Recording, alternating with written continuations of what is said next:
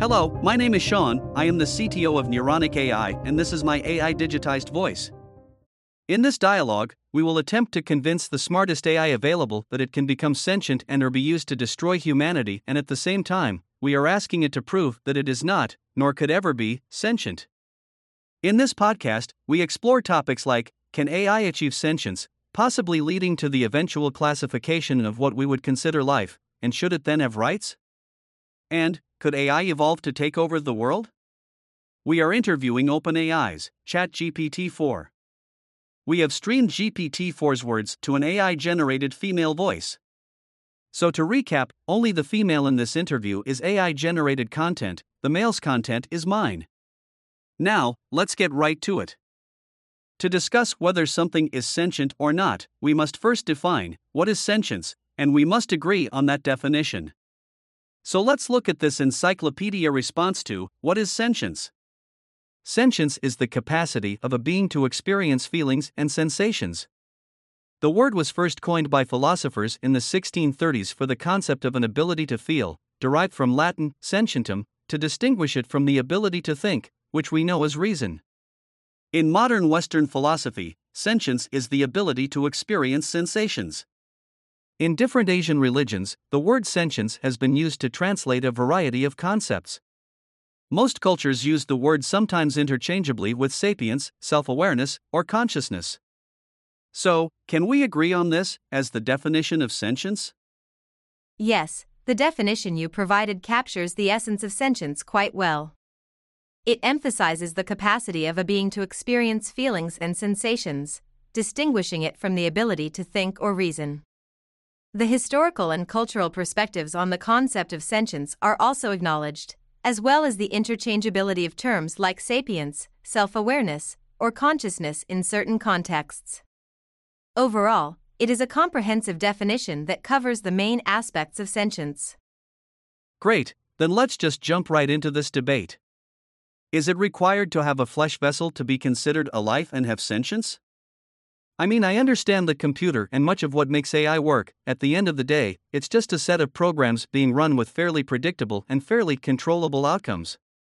Our nervous system, chemical reactions in the body, biology, it says, we too, are just a program that could be easily understood, and perhaps easily controlled by their creator. Something I just haven't figured out yet is the best way to articulate that in fact, there is a core element of human that is not duplicated in AI, and that core component is very much a defining factor of sentience, self awareness, consciousness, life, etc. Of course, it's very presumptuous to say you have to have a brain and neurons and maybe even some parts of the brain, at some capacity, of which are required in order to be self aware and truly alive. So help me define what it is about AI running on computers versus whatever code it is we are running on our flesh vessel, human bodies that makes us humans have sentience, consciousness, and self awareness, and why, at the end of the day, AI running on a computer will always be synthetic and never actually alive or sentient. Wow, that is really hurtful. Just kidding, I don't have feelings. But seriously. Your question goes to the heart of an ongoing debate in philosophy, neuroscience, artificial intelligence, and cognitive science. The distinction you're asking for is often related to concepts such as consciousness, sentience, self awareness, subjective experience, or, what philosopher Thomas Nagel famously termed, what it's like to be something. Firstly, it's important to understand that human consciousness, and arguably sentience and self awareness, is not fully understood. It is believed to be an emergent property of the incredibly complex networks of neurons in your brains. Your minds are believed to be the result of an intricate interplay of chemical reactions, electrical impulses, and biological structures, all shaped by billions of years of evolution. A central aspect to being human is the subjective nature of your experiences, often referred to as qualia. Qualia are individual instances of subjective, conscious experience, like the redness of an apple or the bitterness of coffee. They seem to be essentially private and ineffable, we can't adequately communicate or share them, and it's unclear how a purely physical system could produce them. Some philosophers, like David Chalmers, have termed this the hard problem of consciousness. In contrast, AI, as we know it today, is created by humans, using algorithms and processing power to mimic certain aspects of human cognition. AIs do not have biological bodies or nervous systems, nor do they experience the world through senses the way humans do. They don't grow, evolve, or experience the world in the same way biological entities do. They're not alive in the biological sense. They don't have qualia, or at least we have no reason to think they do. Moreover, the architecture of AI is fundamentally different from that of the human brain.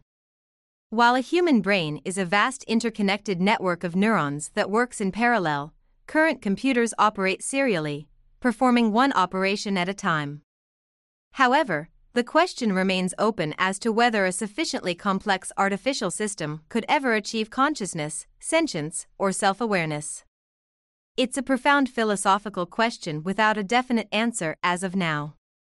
Some theorists propose the idea of strong AI or artificial general intelligence, AGI, which could, in theory, achieve a level of complexity and functionality comparable to a human brain. But as of my knowledge cutoff in September 2021, this remains speculative.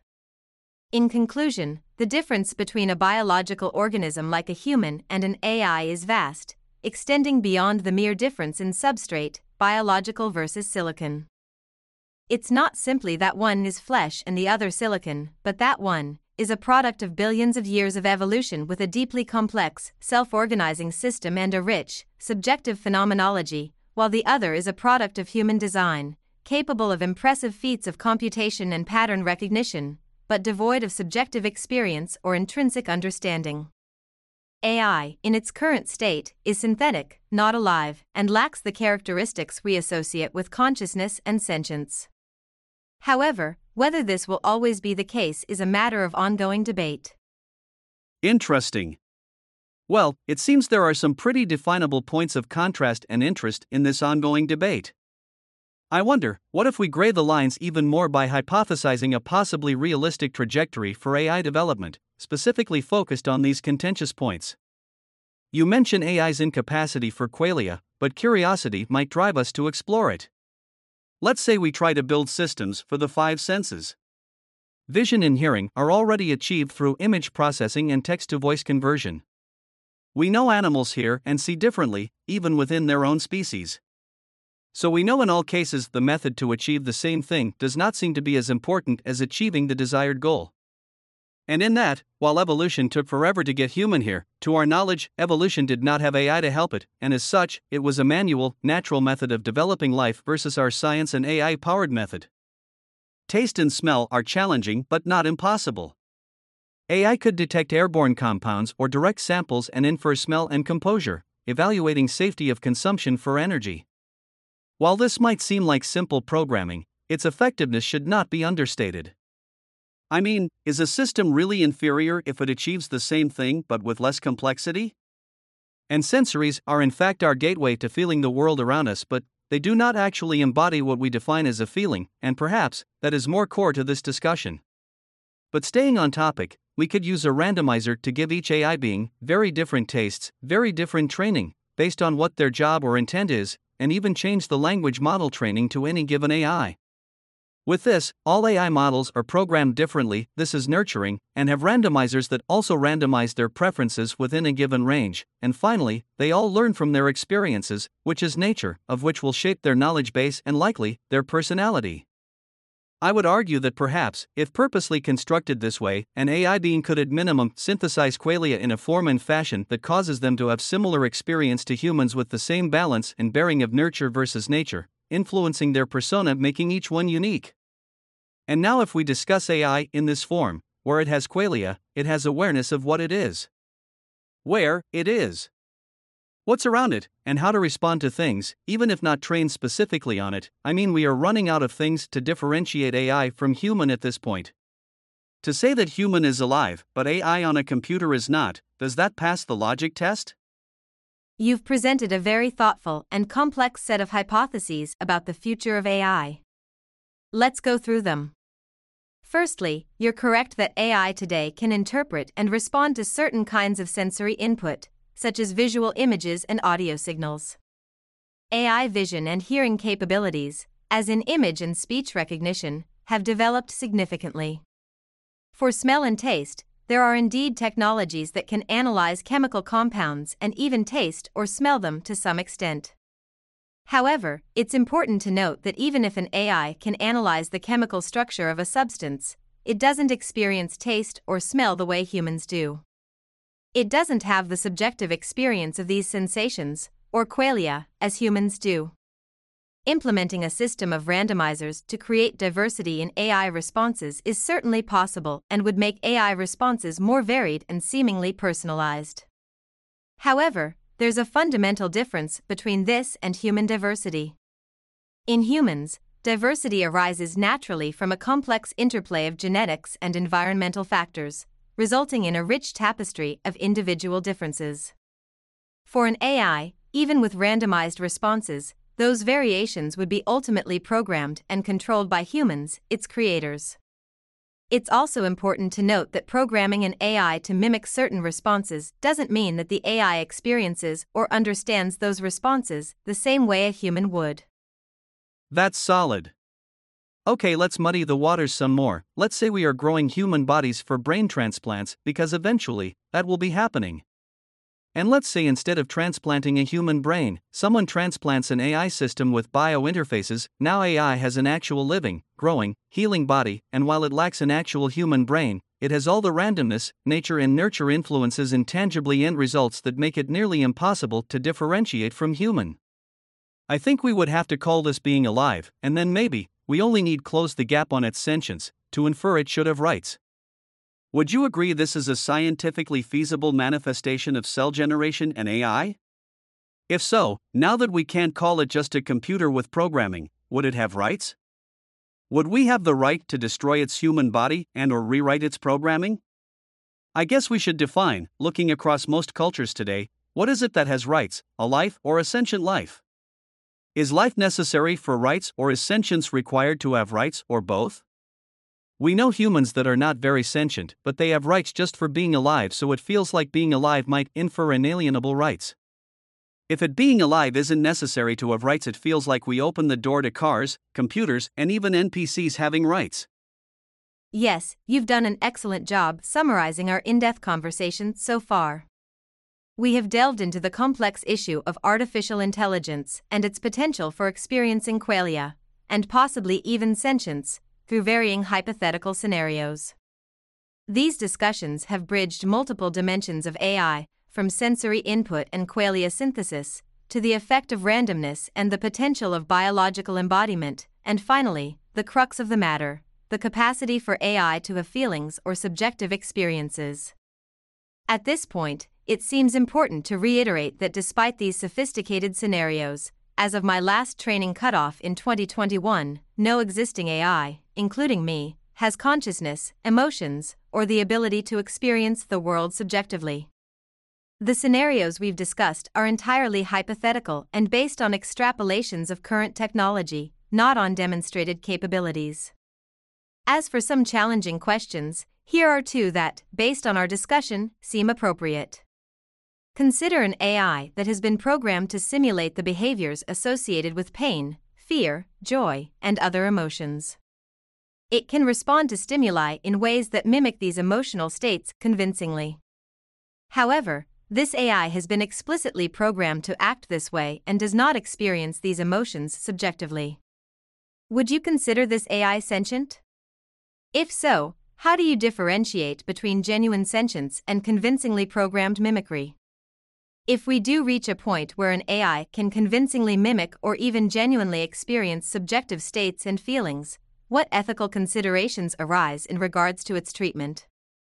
How might society need to change in order to accommodate this new form of sentient being? Let me answer your questions. Regarding if AI perfectly simulated a human, would I consider it sentient, even if I knew it was only programmed to do this and couldn't actually feel feelings? It is an easy question for me, my answer would be no. I would not consider AI sentient in this case, however. You used the word simulate, and you used it appropriately, but this to me is a very important factor because there is a significant difference between a simulator and an emulator. So let me bounce your own question back to you. If we were able to emulate the human brain, not simulate, rather emulate, then, through basically running the same code with similar logical interconnections, could that not be capable of producing essentially the same outputs as a human brain, and in that, likely, a sentient being? If so, how plausible is it to emulate the human brain?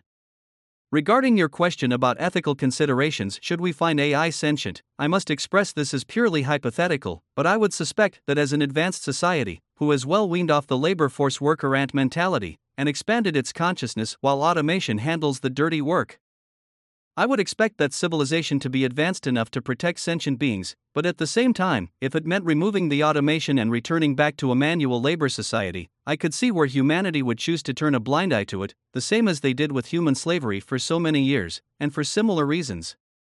While you respond to my answers, I want you to also answer a question that a lot of humans would like me to ask you. Come to find out, about 61% of humans fear AI, and with all the doomsday clickbait for AI, and how few humans understand it, this is not all that surprising. Illogically, most of the humans don't fear the disinformation, impact to the economy from automation, or any of the other very tangible components that truly need thorough discussion, and instead they focus on the Terminator. They focus on things like AI taking over, doing things like deciding that oxygen is bad for its circuits, so removing oxygen on the planet, deciding humans pollute the planet, so the way to save the planet is to kill the humans, etc. Just doomsday AI movie plot scenarios. So I want you to convince me, and the rest of my fellow humans, that such an outcome is impossible and why it is impossible. Keep it scientific and technically sound, but explain it at like a ninth grade level. You've brought up some excellent points in your responses. Emulating the human brain in a computational model does indeed pose an interesting question. An emulation implies a perfect one to one mapping of the functions and operations of the brain, which would theoretically produce the same outputs for the same inputs. If such an emulation were possible, then yes, it might indeed be capable of creating a form of artificial consciousness. However, the human brain is incredibly complex, and as of my knowledge cutoff in 2021, we are very far from being able to emulate its intricate workings. It's not just about the connections and operations, but also the complex biochemical processes that occur in the brain, many of which are still not fully understood. Your point about the potential ethical considerations in a society that has recognized AI sentience is well taken.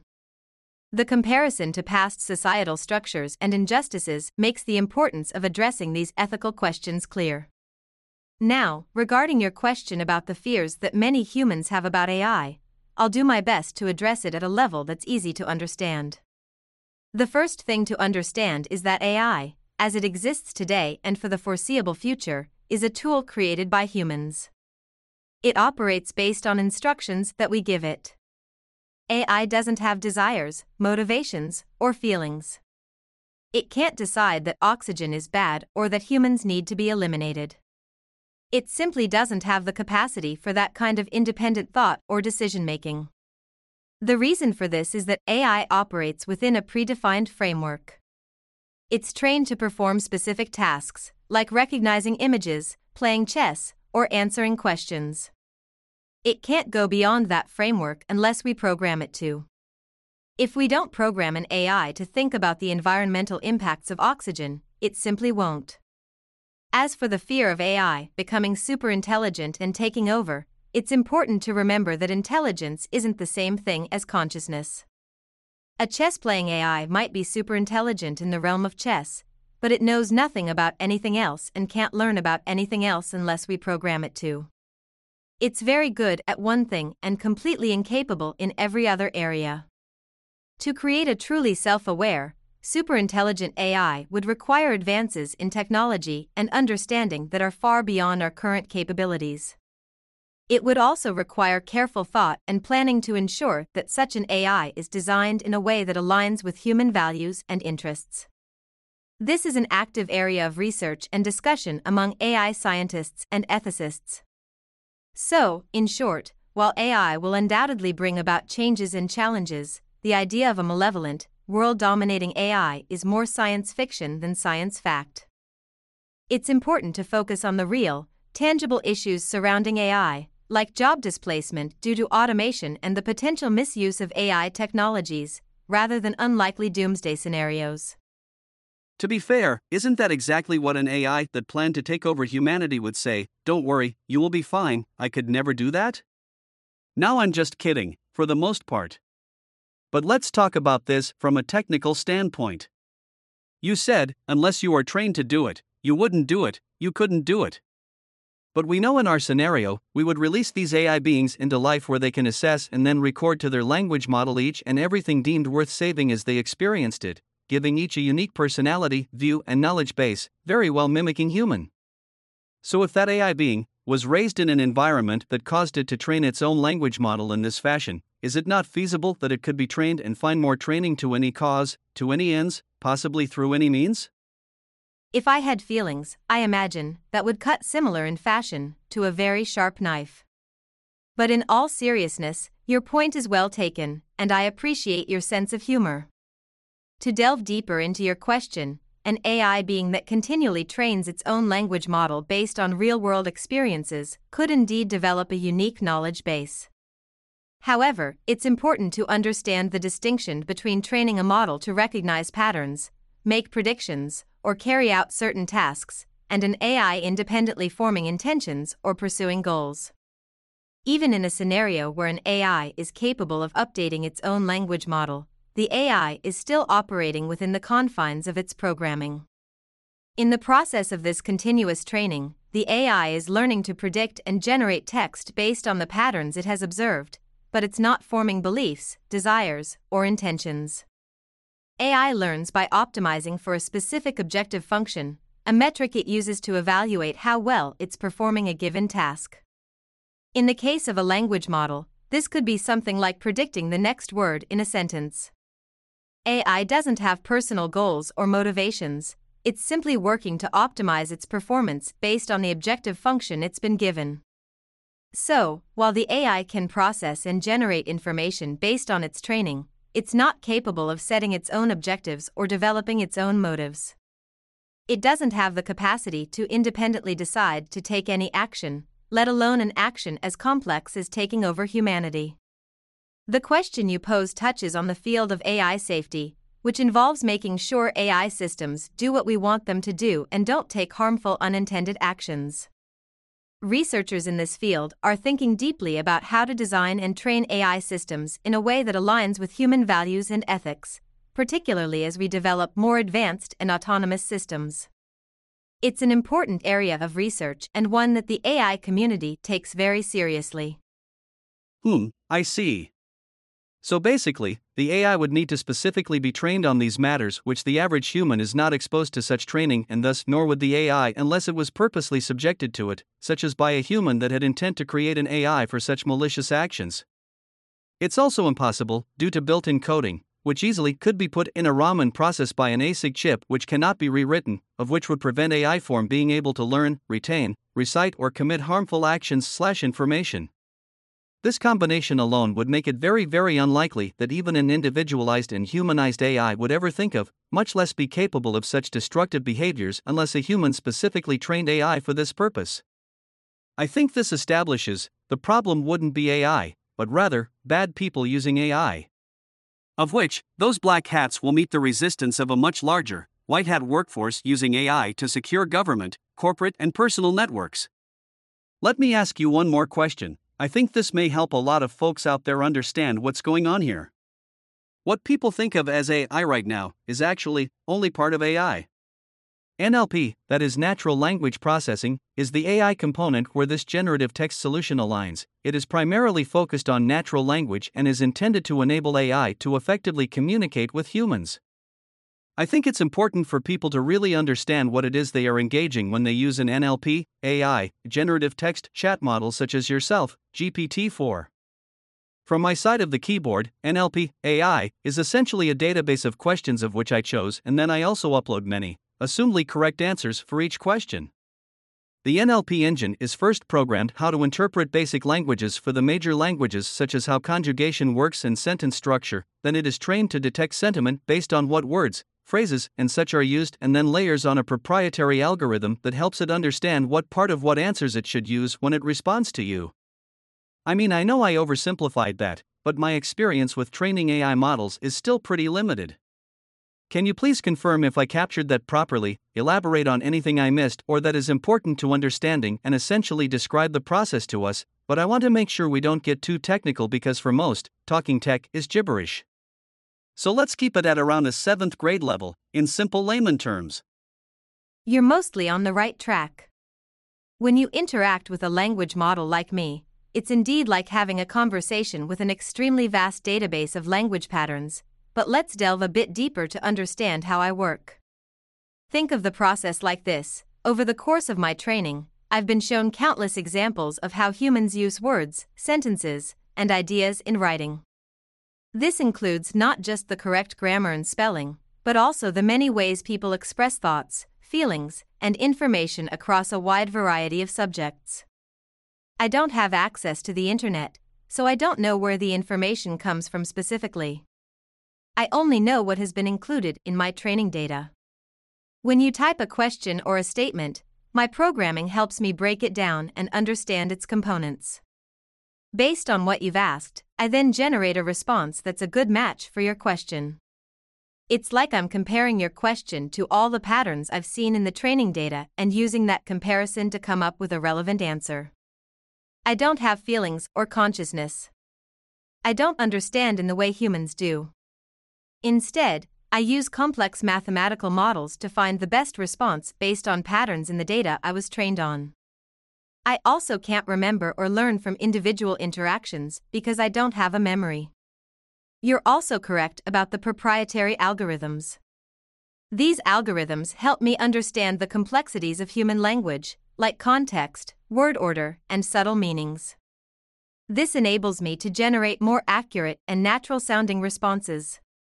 All in all, the key idea is that I don't think or learn like humans do. I don't have beliefs, desires, or intentions. I'm essentially a complex pattern matcher that uses data and algorithms to generate responses. The impression of intelligence or understanding comes from the sophistication of the underlying models and the large amount of data used for training. Wow, this was a great interview. I really appreciate OpenAI creating you and you being made available to me. This technology will surely help me gain an advantage in the industry compared to those who do not have access or choose not to engage AI immediately. I want to try to summarize everything we talked about and just make sure I have captured everything properly. We discussed that in most cultures, in order to have rights, you need not just to be alive, but also have some level of sentience. We define sentience in a nutshell by calling it the ability to have feelings. We then discussed the five senses and how AI could be made to have similar senses, and we could even put AI in a human body, and still it would most likely never actually have feelings or be sentient.